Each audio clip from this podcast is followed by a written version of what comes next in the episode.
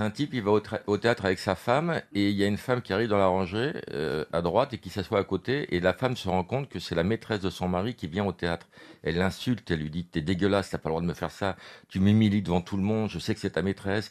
Et le type dit mais tu sais en Amérique tout le monde fait ça, regarde au balcon, c'est le PDG de Apple, tu vois il, a, il est avec deux femmes, à droite c'est sa femme, à gauche c'est sa maîtresse. C'est un signe extérieur de richesse.